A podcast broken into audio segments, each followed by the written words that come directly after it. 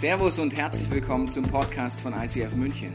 Wir wünschen dir in den nächsten Minuten eine spannende Begegnung mit Gott und dabei ganz viel Spaß.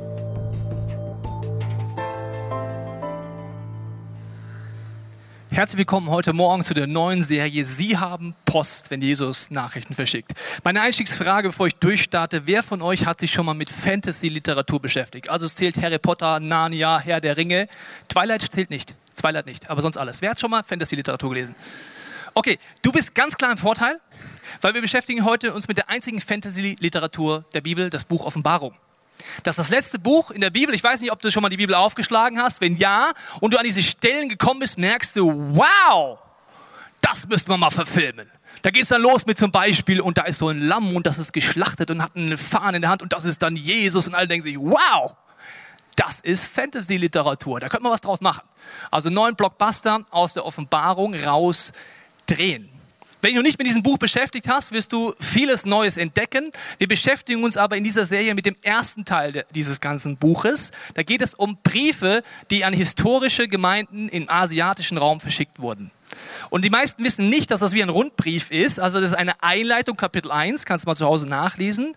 Dann kommen äh, Schreiben, ein Rundbrief Brief an sieben Gemeinden. Und dann kommt der letzte Teil, der wieder an alle zusammen ist. Das hat man damals so gemacht, ein Brief an alle, das war ein bisschen leichter mit dem Abschreiben und so weiter. Das heißt, der Einstieg war einfach allgemein, dann individuelles Schreiben an sieben Gemeinden und dann wieder der Abschluss. Wir werden uns mit diesen sieben Gemeinden beschäftigen nächsten Wochen. Und den zweiten Teil, wo es dann in Spacehausen geht, das werden wir nächstes Jahr machen. Eine ganze Serie über Offenbarung, Spacehausen, wenn es dann um diese wunderbaren, wunderbaren Fantasy-Momente geht.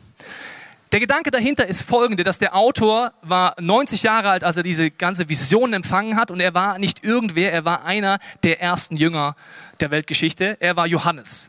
Und Johannes war einer von denen, die ganz nah am Herzschlag von Jesus dran waren, als er auf dieser Erde war. Er war jemand, der immer genau rausspüren wollte, was will dieser Jesus tun. Und er war einer der Leiter der ersten Christ, großen Kirche in der Weltgeschichte der christlichen Kirche. Und mit 90 Jahren, nicht mehr ganz so knusprig, hatte er eine Vision. Und dieser Vision begegnet ihm Jesus.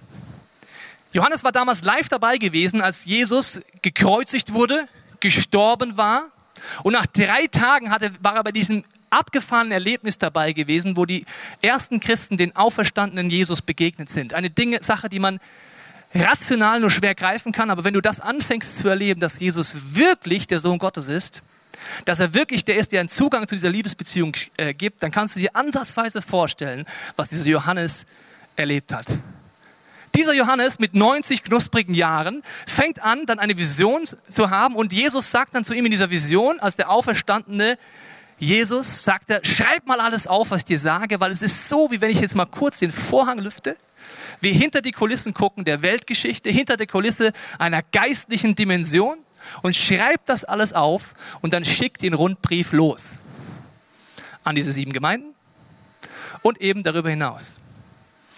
Jetzt kann man sagen, wenn man hier vielleicht zum ersten Mal ist oder auch sich mit dem schon beschäftigt hat, ja, aber was soll das jetzt mit meinem Leben zu tun haben, wenn wir jetzt heute zum Beispiel diese Brief, diesen Brief an die Gemeinde in Ephesus angucken? Ich bin Münchner, mir ist an mir, der Horm ist der Horm, Finale der Horm, das machen wir mit. Aber was hat Ephesus mit meinem Leben zu tun? Nichts. Das könnten wir doch einfach aus der Bibel rausstreichen. Das ist die gleiche Logik, wie oft man denkt vielleicht. Im ersten Teil der Bibel geht es viel um ein Volk Israel. Da kann man auch sagen, also ich bin kein Israeli. Ich habe damit nichts zu tun, nur Altes Testament rauskicken. Fangen wir da an, wo es was mit mir zu tun hat. Die Logik der Bibel ist folgende. Dass Gott davon redet, das Volk Israel als Gesamtes, aber auch diese Kirchengemeinden, mit denen wir uns beschäftigen, bestehen immer aus Einzelpersonen. Und der Gedanke ist, eine Kirche hat die Kraft, wie jeder Einzelne in einer Kirche seine Gottesbeziehung lebt.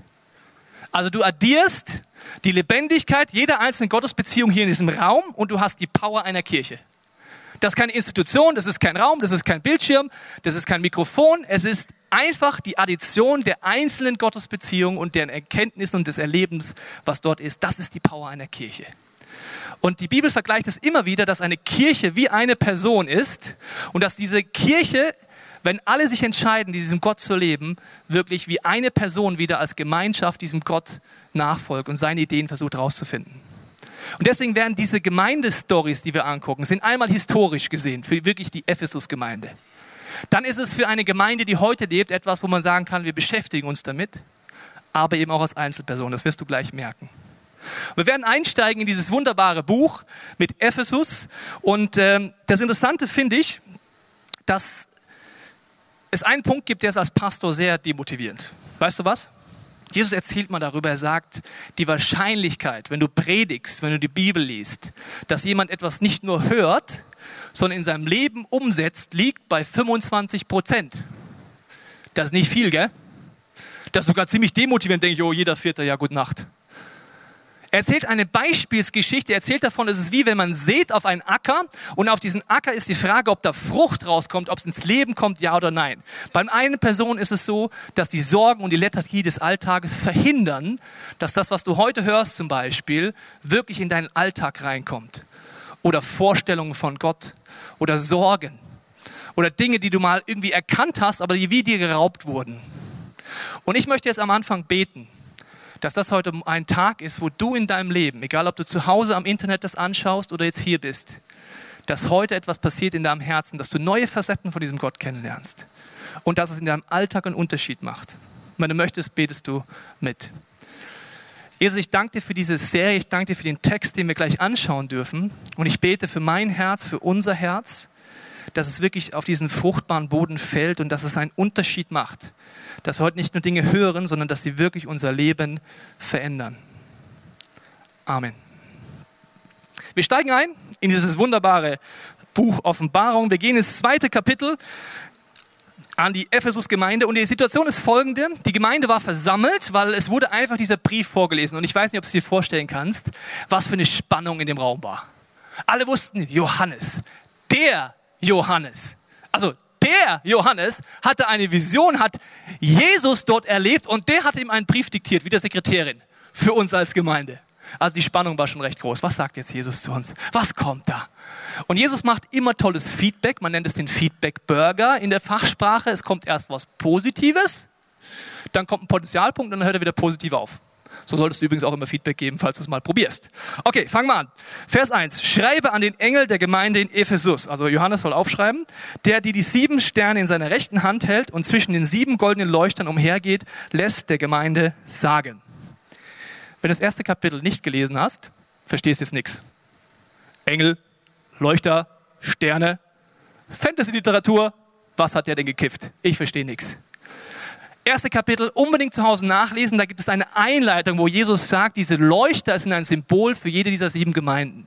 Und die Sterne, diese Engel, das heißt Boten übersetzt, sind wie die Leiter der Gemeinde. Also an die Leiter der Gemeinde schreibe bitte Folgendes. Der, der diese Leuchtkraft der Kirchen in seiner Hand hält, schreibt jetzt. Sehr interessant, dass Jesus vorher mal sagt, als er zu Lebzeiten noch auf dieser Erde war, dass du, wenn du ein Christ bist, wie Licht bist. Das heißt, Menschen in deiner Umgebung werden durch dein Leben etwas erkennen. Vielleicht ansatzweise, vielleicht ein leichtes Leuchten, vielleicht, eine, vielleicht atomkraftmäßig, weiß ich nicht, wie es bei dir ist, wie stark das leuchtet. Aber auch wenn du heute Morgen hier bist und sagst, jemand hat mich eingeladen, dann bist du wahrscheinlich hier. Nicht, weil du hobbylos bist und sonntags nichts Besseres zu tun hast, sondern weil der, der dich eingeladen hat, vielleicht irgendwas gesagt hat, oder irgendwas gemacht hat, was wie so ein Licht glüht und denkst dir, da ist irgendwas, ich kann es nicht genau erkennen, aber ich will mehr davon erfahren. Und wieder die Addition von dieser Lichtkraft ist die Stärke einer Kirche. Okay, jetzt geht's los. Ich weiß, wie du lebst. Was für eine Überraschung, dass Gott weiß, wie du lebst. Aber gut. Ich weiß, wie du lebst und was du tust. Ich kenne deinen unermüdlichen Einsatz und deine Ausdauer. Ich weiß auch, dass du niemand in deiner Mitte duldest, der Böses tut und dass du die geprüft und als Lügner entlarvt hast, die behaupten, Apostel zu sein und es gar nicht sind. Ja, du hast Ausdauer bewiesen und hast um meines Namens willen viel ausgehalten, ohne dich entmutigen zu lassen. Also alle sitzen im Kreis, die Ephesus-Gemeinde, und es ist so, wow, wir haben Ausdauer. Und Jesus lobt sie dafür und sagt, Mensch, bei euch geht so viel. Ihr seid nicht wie so eine Rakete, die gestartet wird, dann verglüht sie, war ein schöner Effekt an Silvester, aber im neuen Jahr kommt nichts an. Sondern ihr seid Leute, die fangen etwas an, ihr zieht es durch. Wenn man heutzutage in der heutigen Sprache auf eure Internetseite geht, die quillt über von Projekten. Ihr macht so viel, Ephesus Gemeinde. Es ist genial. Ihr habt so eine Leidenschaft dafür, dass Menschen Gott kennenlernen. Es ist unfassbar. Der Monatskalender ist rappelvoll. Ich bin euer Fan. So fängt Jesus an. Ich bin der Fan von euch. Er sagt nicht, das ist schlimm, das ist böse, super, dass ihr was reißen wollt. Und dann kommt so ein Punkt, wo gerade alle so der Meinung sind, boah, sind wir einfach eine coole Kirche, was? Ja, alle so immer mehr aufsteigen wie so ein Ballon, der immer mehr gefüllt wird. Mensch, also Jesus unser Fan, wie cool. Also wir sind schon die Kirche. Kann man schon sagen. Ja? Wir denken fast, der Wanderpokal, beste Kirche Asiens, geht an uns. Also so war die Mentalität gerade im Raum. Ja? Also vollkommen begeistert. Und jetzt kommt so ein Punkt, als der Luftballon gerade am Steigen ist, dann kommt so, psch, doch einen Vorwurf muss ich dir machen. Du liebst mich nicht mehr so wie am Anfang. Erinnerst du dich nicht, wie es damals war? Wie weit hast du dich davon entfernt? Kehr um und handle wieder so wie am Anfang. Wenn du nicht umkehrst, werde ich mich gegen dich wenden und deinen Leuchter von seinem Platz stoßen. Krass. Diese Gemeinde war voller Leben. Ich habe gesagt, die Internetseite, die Ministries, die Small Groups, alles hat nur so pulsiert. Es war etwas wie so ein riesen Mosaikbild. Wenn du diese Kirche anguckst, hast du gedacht, wow. Nimmt jetzt, Jesus nimmt jetzt den Finger und geht auf einen Punkt, der auch ein Teil von diesem großen Mosaikwerk ist, und geht da drauf und zeigt drauf, sagt mal, hier ist jetzt der neuralgische Punkt. Liebe. Und alle denken sich, ups, wie Liebe? Ephesus war eine Riesenmetropole, 250.000 Leute zur damaligen Zeit, unfassbar. Es war nach der Zerstörung Jerusalems die Kirche, das christliche Zentrum der kompletten asiatischen Welt. Und Jesus sagt, ich finde es gewaltig, was ihr tut, aber ihr habt diese Liebe, diese Faszination verloren. Weißt du noch, wie es damals war? Die Frage ist, warum geht Jesus so auf diesen Punkt so deutlich ein? Ich glaube, es gibt viele Theologen, die hauen sich den Kopf ein seit Jahrhunderten. Was meint Jesus damit? Ich sage dir, was ich glaube, was er damit meint. Er meint verschiedene Dimensionen dieser Liebesfähigkeit. Und die erste ist die Liebesfähigkeit zwischen den Leuten in einer Kirche, untereinander. Das Interessante ist, dass 30 Jahre vorher Paulus einen Brief an die gleiche Gemeinde schickt, das heißt Epheserbrief im zweiten Teil der Bibel, das ist die gleiche Kirche. 30 Jahre vorher sagt Paulus folgendes. Wenn ich an euch denke, ich bin fasziniert von eurer Liebe untereinander und zu Gott. 30 Jahre später sagt Jesus, übrigens, was das Problem bei euch ist, ist die Liebe untereinander und die Liebe zu Gott. Aha, das heißt, man kann gut anfangen als Kirche. Und 30 Jahre später, die gleiche Kirche, die gleichen Leute. Auf einmal ist das der Hauptpotenzialpunkt. Und ich glaube, die Liebe untereinander ist so ein Punkt. Wenn du als Kirche in den ersten Jahren bist, so ist es bei uns auch, hast du eine Pionierphase. Und du machst alles. Ich glaube, bis auf Tanz habe ich in dieser Kirche fast alles schon mal ausprobiert. Und das war auch schlau, dass ich nicht getanzt habe und andere Dinge waren auch nicht schlau, dass ich sie gemacht habe. Aber am Anfang hat man alles gemacht. Begrüßungsdienst, wenn jemand reinkam, alles hast du gemacht. Und dann wirst du irgendwann professioneller als Kirche. Du bildest Teams. Musst du auch machen. Es gibt ein Begrüßungsministry. Es gibt jemanden, der dafür zuständig ist mit der Lebensberatung. Wenn jemand nicht weitergeht, kann ich ihn dorthin schicken in die Lebensberatung. Es gibt so viele Angebote in einer Kirche, wo Teams entstehen. Aber das Problem ist, eine einzige Sache kann man nicht delegieren. Das ist Liebe. Diese Teams haben alle ihre Berechtigung, aber es kann eine Phase geben, auch für uns als Kirche, wo man merkt, also diese Mentalität der Liebe untereinander, die ist weniger geworden. Ich schiebe die Leute ab in irgendwelche Teams. Das sind so Sätze, wenn jemand sagt, irgendwer müsste doch mal da was machen. Haben wir nicht ein Umzugsteam, die meinem Nachbarn beim Umzug helfen können, weil ich habe keine Lust, ihm zu helfen? Das sagt keiner so. Aber so der Wunsch, alles delegieren. Delegieren an das Team, Umzugsteam, äh, Besuchsdienst im Krankenhaus, alles delegieren.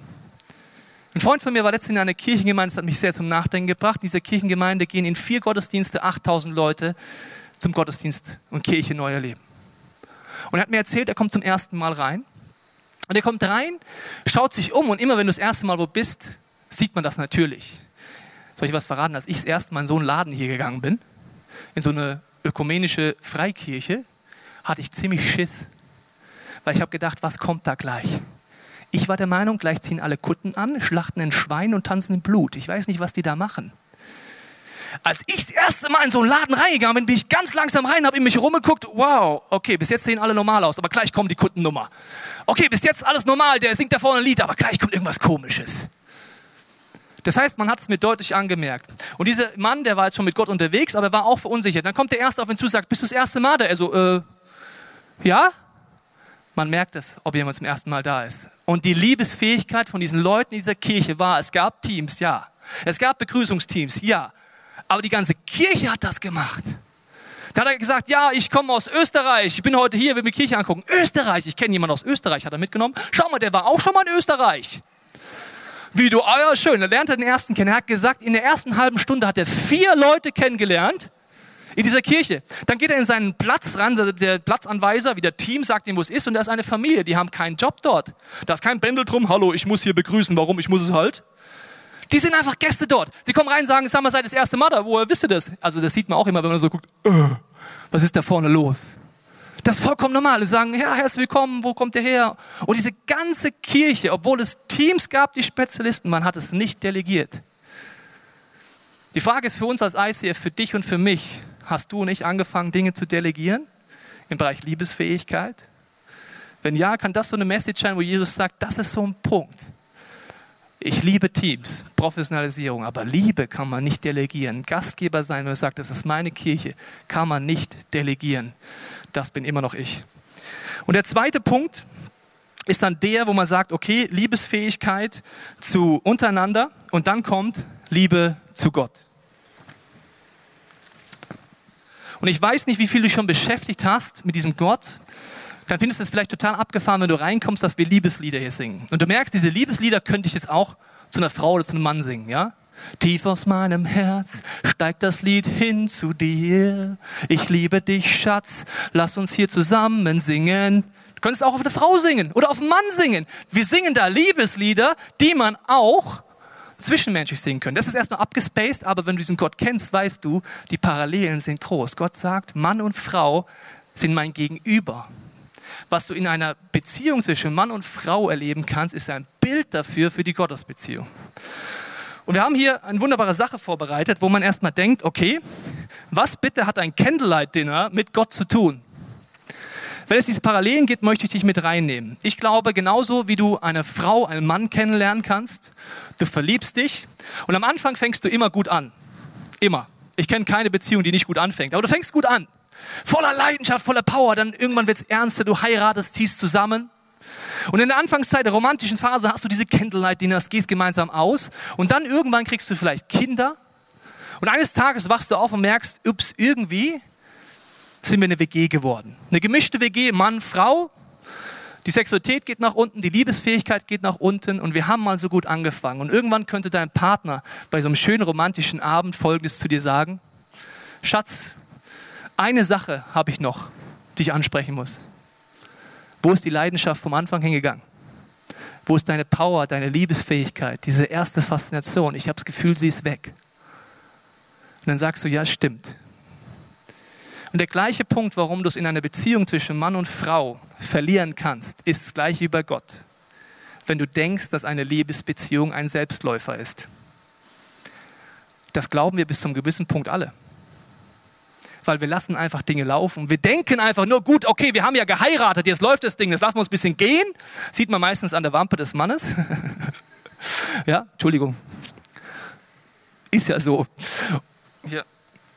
Oder man sieht es an anderen Bereichen. Das heißt, wir lassen uns einfach gehen. Und bei der Gottesbeziehung auch, wenn ich denke, es ist ein Selbstläufer, werde ich irgendwann enttäuscht sein und irgendwann aufhören denken, wo ist das Prickel hin, wo ist die Nähe hin, was ist los? Und genauso ist es mit Gott. Am Anfang ist Faszination, wenn du ihn kennenlernst. Dann kommt vielleicht die ernste Phase rein, wo du sagst, ich möchte mich taufen lassen, wie diesen Bund eingehen mit Gott. Dann merkst du, okay, Gott möchte mich benutzen und dass ich wie geistliche Kinder bekomme, für die ich zuständig bin. Und genau wie du leibliche Kinder kriegst, dann wird eine Beziehung an die, an die Grenzen geführt. Ich kann mich mit meiner Frau sehr schön stundenlang Terminabsprachen machen, To-Dos besprechen, Probleme in der Erziehung besprechen, welchen Kindergartenplatz nehmen wir und so weiter. Das ist alles wichtig. Aber das mache ich in der WG auch.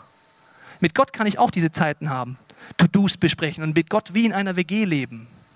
Das Ziel ist aber, mit Gott so Momente des Candlelight-Dinners zu haben. Und der erste Schritt ist, dass ich ernst nehme und sage, meine Herzensnähe in jeder Liebesbeziehung zwischen Mann und Frau und Gott und mir kann gestört sein. Das sind Dinge, die mich wie innerlich trennen. Das nennt die Bibel Sünde. Das Ziel verfehlen, das Gott mit mir hat, dass mein Leben aufblüht. Also ich tue Dinge, ich denke Dinge oder Dinge passieren in meinem Leben, wo ich merke, die trennen mich von meinem Partner. Er weiß es vielleicht gar nicht, aber die Herzensnähe geht weg. Im Alltag, in dem Stress, im Streit, in Konflikten, die wir nicht klären. Und mit Gott ist es ganz genauso. Im Alltag des Glaubenslebens, durch Konflikte, die man mit Gott übrigens auch haben kann. Ich hoffe, du hattest schon mal einen Konflikt mit Gott, sonst bezweifle ich, dass du eine Liebesbeziehung mit ihm hast. Wie kannst du nur Gott? Warum warst du nicht da? Willkommen zu Hause manchmal. Warum kommst du so spät aus der Arbeit? Spinnst du eigentlich? Das sind Konflikte jeder Liebesbeziehung.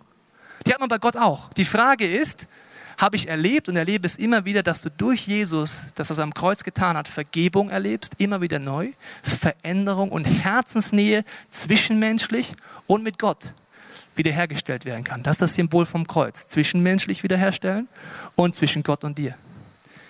Wenn man das nicht ernst nimmt und nicht weiß, wie das geht, hast du ein Problem. Und das ist nicht einmal, wie ein paar Leute wieder bei uns auf dem Get Free Weekend gerade sind, wo man das zum ersten Mal so richtig erlebt vielleicht. Das ist ein Lebensstil. Wenn die Herzensnähe weggeht, einfach zu Jesus gehen sagen, Jesus, vergib mir, nimm es weg, hilf mir, Veränderung zu erleben, dass die Herzen wieder zusammengehören. Und auch in der Ehe ist auch so. Und der zweite Punkt ist, der ganz wichtig ist, ist, dass man Qualitätszeiten initiieren muss. Wenn du nicht davon ausgehst, dass du mit deinem Partner Qualitätszeiten planen musst, hier an der Einstellung arbeitest und überlegst, wie du es machst, wirst du im Alltag irgendwann keine Qualitätszeiten mehr haben. Qualitätszeiten mit Gott ist so ähnlich. Rahmenbedingungen sind entscheidend. Die Einstellung ist entscheidend und ich brauche so eine Grundentspannung. Und am Tag vielleicht, wenn du sagst, du lebst im Alltag, ist es so, so decken wir selten den Tisch bei uns montags morgens beim Frühstück bei uns zu Hause. Selten. Selten. Die Frühstückskultur der Familie Teichen ist nicht besonders ausgeprägt. Der Sohn sitzt da, futtert sein äh, Müsli, die anderen schieben sich irgendwas rein und dann geht's los. Er erfüllt dies, den Sinn der Nahrungsaufnahme auch. Aber Qualitätszeit ist das nicht. Unter der Woche, wenn du mit Gott Zeit verbringst, kann es sein, du schlägst die Bibel auf. Und du machst es vielleicht ganz kurz. Du fängst vielleicht morgens an zu beten, Jesus, hier bin ich, bin wach, falls du es noch nicht mitbekommen hast. Und äh, heute stehen folgende Probleme an, la la la, Gebet und ich lese noch kurz einen Bibelvers. Wow, es geht los. Das ist Fast Food am Morgen. Das ist super. Ja, Hauptsache du hast was gefuttert. Genau wie so ein Frühstück, das bringt schon seinen Sinn. Aber Qualitätszeit hieße, ich brauche den Rahmen, ich brauche die Ruhe und das ist bei jedem etwas anders. Qualitätszeit heißt bei mir, ich muss mich mit meiner Frau absprechen, dass ich mit Gott Zeit habe, ohne gestört zu werden, ohne dass mein Sohn auf mir rumturnt und sagt, ich möchte auf deine Schulter klettern. Das ist ein bisschen schwierig, Qualitätszeit mit Gott zu verbringen, wenn so ein Dreijähriger um deine Ohren rumfliegt. Das heißt für mich auch, ich brauche einen Entspannungsmoment. Das sind Momente, wo ich ins Fitnessstudio gehe, in die Natur gehe. Das sind Qualitätszeiten. Und genau wie das Bibellesen dann nicht immer gleich sein kann, kann es auch in deiner zwischenmenschlichen Liebesbeziehung nicht immer gleich sein. In den letzten zwölf Jahren meiner Ehe haben wir so viel unterschiedliche Sachen ausprobiert. An unseren Ehenabend für Qualitätszeiten hatten wir schon so Kartenspiele mit so Fragen drauf. Wow, was für eine tolle Phase. War mal cool. Jetzt ist es überhaupt nichts mehr für uns. Dann waren wir eine Zeit lang essen, aber wir haben gemerkt, wenn wir immer an gleichen Ort essen gehen, schwierig. Wir sind lebendig, wir verändern uns. Mit Gott auch so. Wenn du immer gleich Zeit mit Gott verbringst und dich dann wunderst, boah, ist das ätzend. Das wäre in der Ehe auch so. Jeden Tag, wenn du Qualitätszeit hast, gehst du zum gleichen Italiener, gleiche Pizza, gleicher Rotwein, gleiche Pasta. Gleiche Bedienung, ja, Giovanni, grüß dich. Und dann, wie immer, ja, wie immer. Und dann hockst du da und sagst, ja, Schatz, wie war es gestern bei dir? Oh, wow. Das ist keine Qualitätszeit. Mit Gott auch nicht. Mit Gott heißt es, ich muss das wie experimentieren. Qualitätszeiten müsste ich mir suchen, einplanen und ausprobieren, was es bei mir ist. Wenn ich die nicht suche und denke, das ist ein Selbstläufer in der Ehe und bei Gott, wird die Beziehung abwärts gehen. Und der nächste Punkt, der mir hilft für diese Liebesbeziehung, ist zu sagen, gemeinsame Abenteuer bestehen. Ich merke, der Alltag mit meiner Frau ist schön, aber wenn ich denke, dass es für mich und meine Frau zusammenschweißt, indem wir Samstagabend total auf der Fresse vorm Fernseher liegen und wir schauen Dieter Bohlen an, und ich denke danach, wow, Jetzt ist doch wieder so richtig das Herzpumpern, da Romantik pur. Der Dieter hat wieder gute Sprüche gemacht. Mann, das hilft mir total weiter für meine Ehebeziehung. Und dann gehen wir tot ins Bett und schlafen. Das wäre der Punkt, wenn du sagst, es ist ein Selbstläufer, das klappt schon. Ich muss mich da aufraffen und die Zeit nehmen. Und so ist es mit Gott auch. Abenteuer, Erlebnisse kreieren. Das ist der Grund, warum ich jeden Sonntag hier von früh bis spät dabei bin, obwohl es mich ans Limit bringe. Weil ich komme in so viele Situationen rein, auch durch ehrenamtliche Mitarbeit, wo ich Abenteuer erlebe, die ich sonst nicht erleben werde. Positiv, aber auch Frustration. Zum Beispiel der erste Urlaub mit meiner Frau war der vollkommene Reinfall. Wir haben uns nur gestritten da oben an der Ostsee. Nur. Es war eigentlich die Hölle, wir wollten uns scheiden lassen. War der erste Urlaub, wir wollten uns scheiden lassen. Heute ist es etwas, wo wir drüber lachen und sagen, weißt du noch damals? Mann, war das Streit. Ja, wir haben keinen Tag ohne Streit verbracht. Boah, war das eine geile Zeit. Das hat uns genauso zusammengeschweißt, weil wir die Konflikte angegangen sind und durchgegangen sind. Mit Gott auch so. Und ich glaube, wenn man sich entscheidet, sich Gott zur Verfügung zu stellen, entweder durch ehrenlich-amtliche Mitarbeit im Alltag, erlebst du immer wieder Dinge, die dich faszinieren. Das sind Momente, wenn meine Freunde, die mit Gott nichts zu tun haben, diesen Zugang entdecken. Wenn ich in Diskussionen drin bin, jemand sagt, das glaube ich überhaupt nicht. Und ich denke mir, so Jesus, jetzt wäre so dein Part. Was machen wir jetzt so genau hier? Ich kann jetzt auch nichts mehr sagen. Jetzt müsste der was erleben. Ja? Und du dann erlebst, wie Gott wirkt und du dann noch jemanden begleiten darfst, immer wieder auf den ersten Schritten des Glaubens, das ist eine Leidenschaftsquelle vom Feinsten. Jedes Mal, wenn ich jemanden begleiten darf in First Steps, wie es im ICF heißt, auf Get Free Weekend, ich erlebe, wie ein Menschenleben verändert wird, dann bin ich neu fasziniert von diesem Jesus. Ich merke auf einmal, stimmt, es ist nicht normal, mit Gott zu kommunizieren. Stimmt, das mit dem Kreuz ist ja voll krass. Ich kann ja auch mal wieder im Alltag dahin gehen und sagen, Jesus, bitte vergib mir, verändere mich und diese Kraft von dieser Auferstehungskraft erleben. Jesus war der Meinung, dass das ein Lebensstil ist, der Leidenschaft aufrecht erhält. Ein Lebensstil, der sich die ganze Zeit um mich dreht, wird keine Qualitätszeiten zwischenmenschlich erzeugen und auch nicht zu Gott. Wenn du dich in deiner Ehe nur um dich drehst, wirst du auf der Herzensnähe deinem Partner nicht nahe kommen. Wenn du dich in einer Gottesbeziehung nur um dich drehst, wirst du auf der Herzensbeziehung nicht in neue Levels kommen. Ich weiß nicht, ob du das nachvollziehen kannst, aber diese Punkte würden ganz praktische Sachen von dir fordern, Schritte zu gehen. Und der dritte Punkt, der es sein kann, nicht nur Liebe untereinander, nicht nur die Gottesbeziehung, wo ich gefordert bin, dass es kein Selbstläufer ist, sondern der letzte Punkt ist einfach, dass ich immer wieder neu fasziniert bin, dass Gott mich einfach liebt. Das sind Momente, wo du neu erlebst, wie ich gesagt habe, dass Jesus wirklich den Unterschied machen kann in deinem Leben. Hier heißt es in diesem Text, das eine ist der Potenzialpunkt. Du hast diese erste Liebe nicht mehr in deinem Leben. Ich glaube, dass das ein Punkt ist, wo du einfach drüber nachdenken kannst, was dein Schritt ist heute. Vielleicht ist es zu sagen, Jesus, ganz ehrlich, in meinem Herzen sind so viele Kompromisse aufgestaut. Die Herzensnähe zu dir, Gott, ist wirklich gestört durch Konflikte, die ich mit dir habe, wo ich dich nicht verstehe, aber die ich auch nicht angehe. Vielleicht auch durch Sünde. Und ich glaube, dass dann dieser Text, den ich dir nochmal vorlesen möchte, einfach für uns alle, ganz egal wo wir stehen, eine Herausforderung sein kann. Da heißt es, Erinnerst du dich nicht, wie es damals war, also wenn du mit Gott schon lebst? Wie weit hast du dich davon entfernt? Kehr um und handle wieder so wie am Anfang. Also handeln, Schritte gehen, kein Selbstläufer. Wenn du nicht umkehrst, werde ich mich gegen dich wenden und deinen Leuchter von seinem Platz stoßen. Wer bereit ist zu hören, achte auf das, was der Geist den Gemeinden sagt. Dem, der siegreich aus dem Kampf hervorgeht, werde ich vom Baum des Lebens zu essen geben, der im Paradies Gottes steht.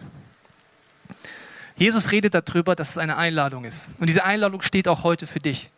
Dass du überlegen kannst, möchte ich heute zum ersten Mal oder ganz neu sagen, Gott, hier bin ich. Ich möchte dir Punkte geben, wo in meiner Herzensbeziehung zu dir Kompromisse sind. Ich möchte es wir dir geben, neu ans Kreuz, dass du mir vergibst und mich veränderst. Vielleicht auch zu sagen, Gott, ich habe diese Gottesbeziehung als Selbstläufer gelebt. Und ich möchte konkret überlegen, wie Qualitätszeit neu erlebbar ist.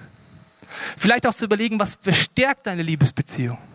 Das ist wie bei meiner Frau. Wir haben uns entschieden, jedes Jahr irgendetwas Besonderes zu tun, das unsere Ehe zum Aufblühen bringt. Und nicht zu warten, bis wir den Satz sagen, ich glaube, Schatz, wir müssen in die Eheseelsorge. Wenn du diesen Satz sagst, sind vorher Jahre Dinge falsch gelaufen. Letztendlich haben wir deswegen ein Kommunikationstraining besucht, ein ganzes Wochenende. Und nicht, weil Kommunikation etwas vollkommen Neues in unserer Ehe ist. Wir haben schon Bücher gelesen dazu. Wir haben schon Seminare selber gehalten. Und die Sachen, die der da vorne gesagt hat, waren nicht neu. Aber der Punkt war folgender. In unserem Alltag waren davon vielleicht 20 Prozent angekommen. Davon, dass du weißt, wie Kommunikation äh, funktioniert. Also zuhören, spiegeln, Ich-Botschaften heißt es noch lange nicht, dass du in der Emotion des Alltags das lebst. Also haben wir das neu genutzt. Das sind Momente, die du auch suchen kannst, sagen kannst, ich nutze vielleicht einen Workshop nochmal zu einem Thema im ICF, selbst wenn ich das Thema schon mal mich beschäftigt habe, um es aufzufrischen. Ich warte nicht erst auf den Moment, bis jemand, ich sagen muss, also ganz ehrlich, irgendwie hier drin ist nichts mehr, gell? Also Gottesbeziehung irgendwie null. Ich brauche mal eine Gottesseelsorge. Aber selbst wenn du an dem Punkt bist, ist die Botschaft heute für dich, Jesus kann alles, was in deinem Leben tot ist, zu neuem Leben erretten. In diesem Epheserbrief, von dem ich dir erzählt habe, 30 Jahre vorher schreibt Paulus folgendes. Ich bete für euch als ganze Kirche, dass er die Höhe, Tiefe und Weite von Gottes Liebe erlebt. Und das ist mein Gebet für die nächsten Minuten. Dass egal, wo du dich befindest auf deiner Geistenreise, dass du einen Schritt gehst. Ich möchte beten, dass die nächsten Minuten etwas sind, wo du ehrlich werden kannst mit Gott. Vielleicht auch zum ersten Mal sagst, Jesus, ich verstehe vieles nicht, aber ich wünsche mir, dass eine Liebesbeziehung möglich ist mit diesem Gott. Und ich möchte dafür beten, dass die nächsten Minuten deine Minuten sind, um ehrlich zu werden. Jesus, ich danke dir für die nächsten Minuten, die auf uns zukommen und ich bete, dass du jeden von uns an die Hand nimmst jetzt, dass du uns zeigst, wo es dran umzukehren. Wo ist der Punkt, eine Entscheidung zu treffen und sagen, Gott, ich gebe dir recht. Die Herzensnähe ist nicht mehr da. Die Leidenschaft ist nicht mehr da. Oder ich weiß gar nicht, Gott, wie ich mich dir zur Verfügung stellen kann, dass andere Menschen durch mich dich erleben. Jesus, ich will neu zu dir zurückkehren. Amen. Die nächsten Minuten wird die Band Musik spielen und es ist wie eine Plattform für dich, um dort weiter im Herzen zu beten.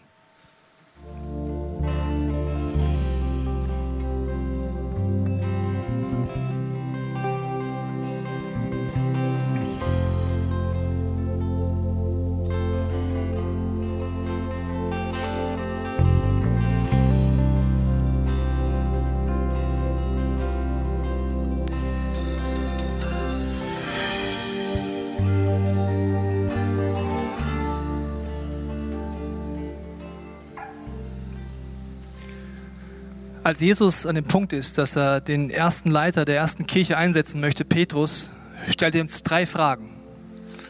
Das Interessante ist, was in den drei Fragen alles nicht vorkommt. Er redet nicht über die Dinge, die besonders wichtig sind im Kirchenbau. Er sagt nicht, wenn du Abendmahl feierst, dann musst du kleine oder große Becher nehmen. Er redet auch nicht darüber, welche Leitungsstruktur es braucht. Er redet nicht über irgendwelche Dinge, wo man erstmal denkt, das wären jetzt wirklich wichtige Fragen, die man besprechen möchte. Er stellt ihm drei Fragen bevor er ihn einsetzt, die erste und schnell wachsendste Kirche der Weltgeschichte zu leiten. Die erste Frage ist, liebst du mich? Die zweite Frage ist, liebst du mich, Petrus? Und die dritte Frage ist, liebst du mich, Petrus? Jesus war offensichtlich der Meinung, dass diese Liebe und diese Liebesbeziehung zu ihm und zu den Menschen am Ende vom Tag das Einzige ist, was wirklich zählt. Du wirst in den nächsten Minuten die Möglichkeit haben, für dich zu reagieren auf das, was in deinem Herzen gerade aufgewühlt ist. Du kannst links und rechts nach vorne kommen, das ist das Abendmahl aufgebaut. Und das Abendmahl ist wie so eine Plattform, die du nutzen kannst, diesen Saft und dieses Brot zu nehmen und sagen, Jesus, ich erinnere mich dran, was du für mich am Kreuz getan hast. Vielleicht zum allerersten Mal sagst, Jesus, ich nehme das als Symbol, dass du in mein Leben kommen darfst. Oder dass du ganz konkret zu diesem Abendmahl gehst, Jesus, da sind Punkte auf der Herzensebene, Konfliktebene, alles, was mich von dir trennt. Ich möchte umkehren zu dem, was du in meinem Leben tun möchtest. Vielleicht sagst du aber auch in den nächsten Minuten, ich wünsche mir Gebet. Dann kannst du hier vorne oder hinten zu unserem Gebetsteam gehen und sagen, ich möchte nochmal einen konkreten Punkt beten. Oder du nutzt die gesungenen Gebete, die eingeblendet werden, um mit Gott zu kommunizieren.